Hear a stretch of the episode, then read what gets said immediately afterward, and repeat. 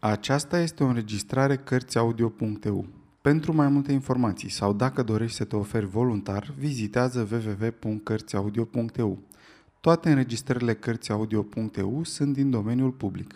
Rafael Sabatini Odiseea capitanului Blood Capitolul 8 Spaniolii Măreața corabie ce fusese lăsată să pătrundă așa de încet în golful Carlisle, sub pavilion fals, era un vas corsar spaniol venit să plătească o parte din datoriile mari pe care spaniolii le aveau față de hrăpăreții frații ai coastei și ca să răzbune înfrângerea suferită de curând de două galioane purtătoare de aur ce se îndepărtau spre Cadii din partea corăbiei englezești Pride of Devon. Întâmplarea făcuse ca galionul care izbutise să scape, mai mult sau mai puțin schilodit din această luptă, să fie comandat de Don Miguel Diego de Espinoza y Valdez, un gentilom foarte pripit, trufaș și iute la mânie, însuși fratele amiralului spaniol Don Miguel de Espinoza. Rost de supărare din pricina înfrângerii și dorind să uite că de fapt acest lucru îi se datora lui, în calitate de comandant, Don Diego se jurase să dea englezilor o lecție aspră pe care să nu o uite prea ușor. Voia să imite pilda lui Morgan și a altor tâlhari ai mărilor, făcând o incursiune de pedepsire într-o colonie englezească. Din nefericire pentru el și pentru mulți alții, fratele său, amiralul, nu se afla acolo ca să-l oprească atunci când își echipă în acest scop corabia Cinco Lagas, în portul San Juan din insula Porto Rico. Își alesese drept obiectiv portul Bridgetown din insula Barbados, a cărui poziție întărită naturală era menită să slăbească vigilența apărătorilor săi. De asemenea, alesese acest port și fiindcă cercetașii îl informaseră că Pride of Devon se îndreptase într-acolo și el dorea ca răzbunarea lui să îmbrace forma unei justiții poetice. Mai alesese în sfârșit și momentul când în golful Carlisle nu se afla niciun vas de război englezesc. Izbutise așa de bine în planurile lui, încât nu trezise nicio bănuială până în clipa când salutase fortul de la o mică depărtare cu o salvă laterală trasă de 20 de tunuri. Și acum, cei patru oameni care priveau înmărmuriți din țarcul de pe promontoriu, văzură cum uriașa corabie înaintează încet sub norul de fum ce urca spre cer, cu vela mare întinsă, pentru ca să poată vira strâns și astfel tunurile de la babord să fie îndreptate toate spre fortul luat prin surprindere. Odată cu bubuitul formidabil al celei de-a doua salve, colonelul se trezi din încremenire, aducându-și aminte de îndatoririle sale. În oraș, tobele băteau năvalnic și behăia o trompetă ca și când pericolul mai avea nevoie de publicitate. În calitatea lui de comandant al miliției de pe insula Barbados, colonelul Bishop trebuia să se afle în fruntea trupelor sale, puține la număr, din fortul pe care spaniolii îl prefăceau în ruine. Aducându-și în sfârșit aminte de datoria lui, colonelul o luă din loc în pas alergător, în ciuda trupeșeniei sale și a căldurii, cu negrii tropăind după el. Domnul Blood se întoarse spre Jeremy Pitt și râse batjocoritor. Iată ce se poate numi cu adevărat o întrerupere venită la timp. Dar ce o să iasă din asta numai dracu știe, continuă el, după ce se gândi câteva clipe. În vreme ce a treia salvă zguduia văzduhul, Blood luă frunza de palmier și o aplică cu grijă pe spatele tovarășului său de sclavie. Apoi, în țarc, sosi gâfâind și a sudat supraveghetorul Kent, urmat de vreo 20 de lucrători de pe plantație, dintre care o parte negri, cu toții grozav de înspăimântați. Kent îi duse în casa lui albă și scundă pentru a-i scoate din nou după câteva minute, înarmați cu muschete și cu săbii scurte, iar alții încinși cu cartușiere. În grupuri de câte doi sau trei sosiră între timp și condamnații pentru răzvrătire, care, văzându-se nepăziți și simțind că se întâmplă lucruri grave, părăsiseră lucrul. Pe când garda lui Kent, înarmată în plipă, se îndepărta în pas alergător, supraveghetorul se opri o clipă ca să arunce un ordin sclavilor. În pădure!" le ordonă el. Fugiți în pădure și stați ascunși acolo până se sfârșește totul și golim de mațe pe spaniol." Spunând acestea, porni în grabă după oamenii săi, care urmau să se alăture celor ce se adunau în oraș ca să lupte și să strivească detașamentele de debarcare ale spaniolilor. Poate că sclavii ar fi dat numai decât ascultare ordinului dacă Blad n-ar fi fost acolo. De ce să vă grăbiți și mai ales pe căldura asta?" întrebă el. Față de cele ce se întâmplau, domnul Blood părea surprinzător de calm, se gândiră în sinea lor sclavii. Poate că nu o să mai fie nevoie să fugim în pădure, iar dacă spaniolii pun stăpânire pe oraș, o să avem destul timp să o ștergem. Și astfel, înconjurat de ceilalți condamnați pentru răzvrătire, în număr de aproape 20 de oameni, domnul Blood rămase să urmărească de pe colina înaltă pe care se aflau mersul luptei crâncene ce se dădea în oraș. Împotriva detașamentelor de debarcare luptau soldații și toți locuitorii insulei în stare să poarte arme, cu hotărârea înverșunată a celor ce știau că în caz de înfrângere nu se puteau aștepta la niciun fel de milă. Cruzimea soldaților spanioli devenise proverbială, iar Morgan și Lolonei nu săvârșiseră nici când grozăvii mai mari decât cele de care erau capabili acești gentilomi castilieni. Dar comandantul spaniol își cunoștea meseria.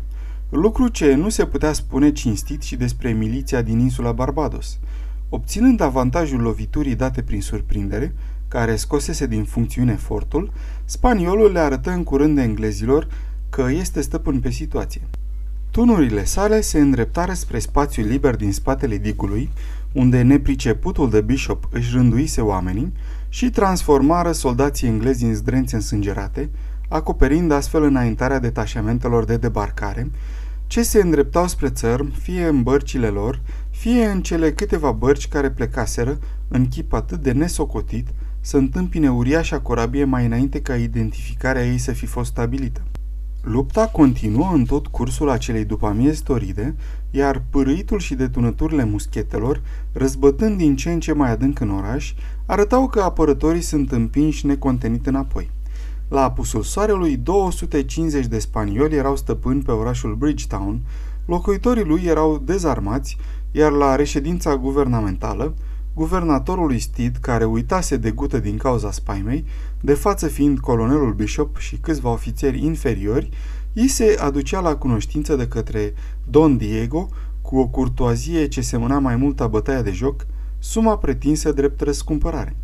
Don Diego renunța să prefacă orașul în scrum dacă îi se dădeau 100.000 de dolari spanioli și 50 de capete de vită, iar, în timp ce comandantul spaniol, amabil și politicos, stabilea aceste detalii cu apoplecticul guvernator englez, soldații spanioli devastau și jefuiau, chefuiau și se îmbătau după obiceiul mărșav al celor de teapa lor.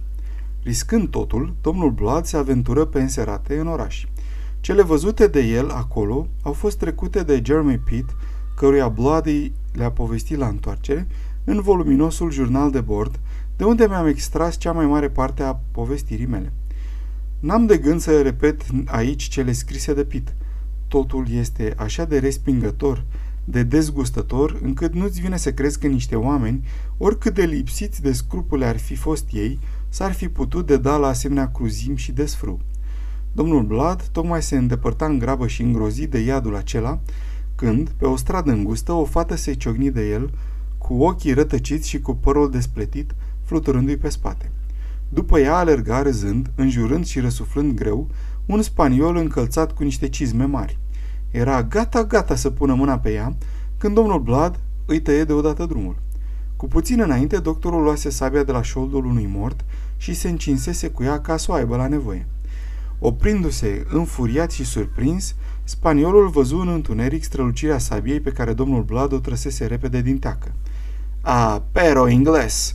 răgni el și se aruncă în brațele morții. Sper că ești într-o stare potrivită ca să-ți întâlnești creatorul, spuse domnul Blad înfingându-i sabia în trup. Făcu lucrul acesta cu dibăcie, cu îndemânarea spadasinului și a chirurgului. Omul căzu grămadă fără să scoată măcar un geamăt. Domnul Blad o întoarse pe fată cu fața spre el. Aceasta stătea rezemată de un zid, hohotind de plâns. O apucă de mână. Vino, îi spuse el. Fata nu se lăsă dusă, împotrivindu-se cu toată greutatea corpului. Cine ești?" îl întrebă înnebunită de frică. Vrei să aștepți până când o să-ți arăt actele?" se răsti el. De după colțul de unde venise ticălosul de spaniol, se auzeau pași care se apropiau. Vino!" o îndemnă el din nou. Încurajată poate de accentul lui curat englezesc, fata îl urmă fără a mai întreba nimic. Coborâre repede pe o străduță și urcară apoi alta, însă din fericire nu mai întâlnire pe nimeni, poate și din cauza că ajunseseră aproape de marginea orașului. Ieșiră din oraș, iar domnul Blood, înspăimântat și scârbit până în fundul sufletului de cele ce se întâmplau, o târâ pe fata aproape în fugă la deal spre casa colonelului Bishop. Îi spuse pe scurt cine era, apoi nu mai schimbară o vorbă până ajunseră la casa mare și albă. Clădirea era cufundată în întuneric, ceea ce părea încurajator la prima vedere. Dacă spaniolii ar fi ajuns până acolo, s-ar fi văzut lumini. Bătu la ușă, însă fu nevoit să bată din nou și apoi iarăși ca să-i se răspundă. De la o fereastră de sus se auzi o voce. Cine e acolo?" Era vocea domnișoarei Bishop, puțin tremurată cei drept, dar totuși vocea ei fără îndoială. Domnul Blood fu cât pe aci să leșine de bucurie. Tot drumul își închipuise lucruri de neînchipuit și o închipuise în iadul acela din care venea el. Își închipuise că îl urmase pe unchiul său la Bridgetown sau că făcuse altă imprudență și sângele îngheța în vine gândindu-se la cele ce s-ar fi putut întâmpla. Eu sunt Peter Blood, spuse el respirând a nevoie. Ce dorești? Cine știe dacă ea ar fi venit jos ca să-i deschidă? Într-o asemenea împrejurare era posibil ca sclavii de pe plantație să se revolte și să dovedească că sunt la fel de periculoși ca și spaniolii. Dar auzind glasul domnișoarei Bishop, fata pe care domnul Blood o salvase a apărut din întuneric. Arabella!" strigă ea. Eu sunt Mary Trail!" Mary!" Domnișoara Bishop nu mai spuse nimic și își trase capul înăuntru. După câteva clipe, ușa se deschise. În dosul ei, în vestibulul larg, stătea domnișoara Arabella, o siluetă zveltă și feciorelnică în alb, ivindu-se misterioasă la flacăra lumânării pe care o ținea în mână.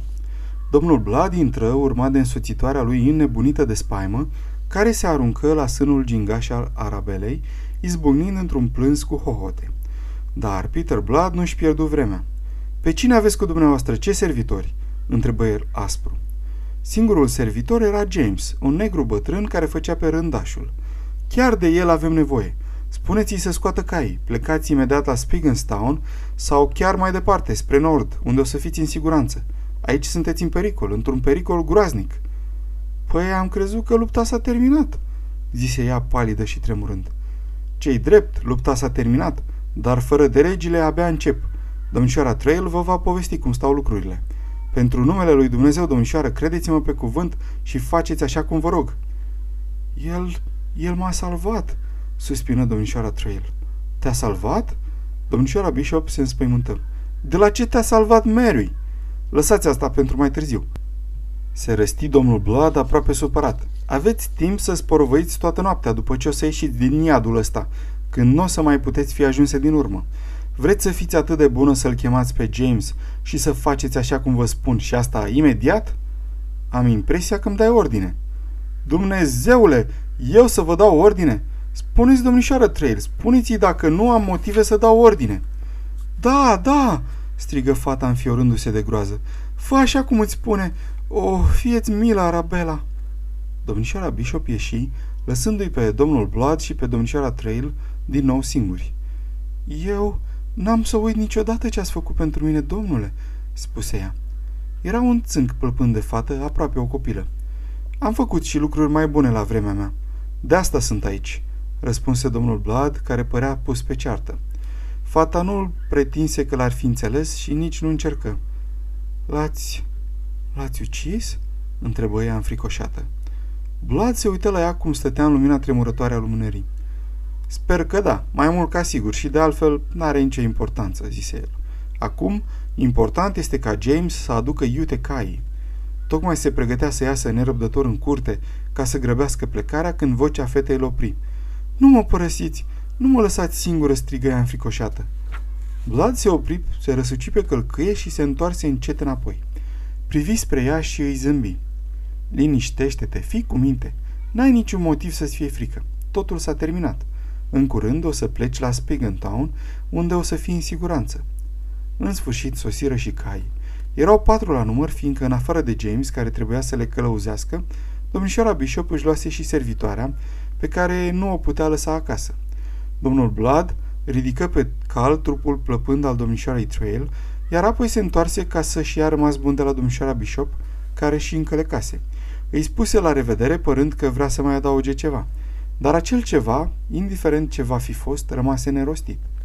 Caii porniră și se îndepărtară în noaptea albastră luminată de stele, lăsându-l pe Blood în picioare dinaintea ușii colonelului Bishop. Ultimele vorbe pe care le mai auzi fură spuse de Mary Trail, care îi striga cu voce tremurătoare. N-am să uit niciodată ce ați făcut pentru mine, domnule Blood! N-am să uit niciodată!" Fiindcă nu era glasul pe care ar fi dorit să-l audă, această asigurare nu-i făcu prea mare plăcere. Rămase acolo în întuneric, privind licuricii ce zburau printre rododendroni, până când zgomotul copitelor se stinse cu desăvârșire. Oftă și se trezi din visare. Avea mult de lucru. Nu făcuse drumul în oraș doar din simplă curiozitate de a vedea cum se comportă spaniolii când sunt victorioși. Scopul lui fusese cu totul altul și el culesese toate informațiile de care avea nevoie. În fața lui Peter Blood stătea o noapte foarte grea și era timpul să acționeze. Plecă grăbit înspre țar, unde tovarășii lui îl așteptau neliniștiți, dar totodată cu o vagă speranță. Sfârșitul capitolului 8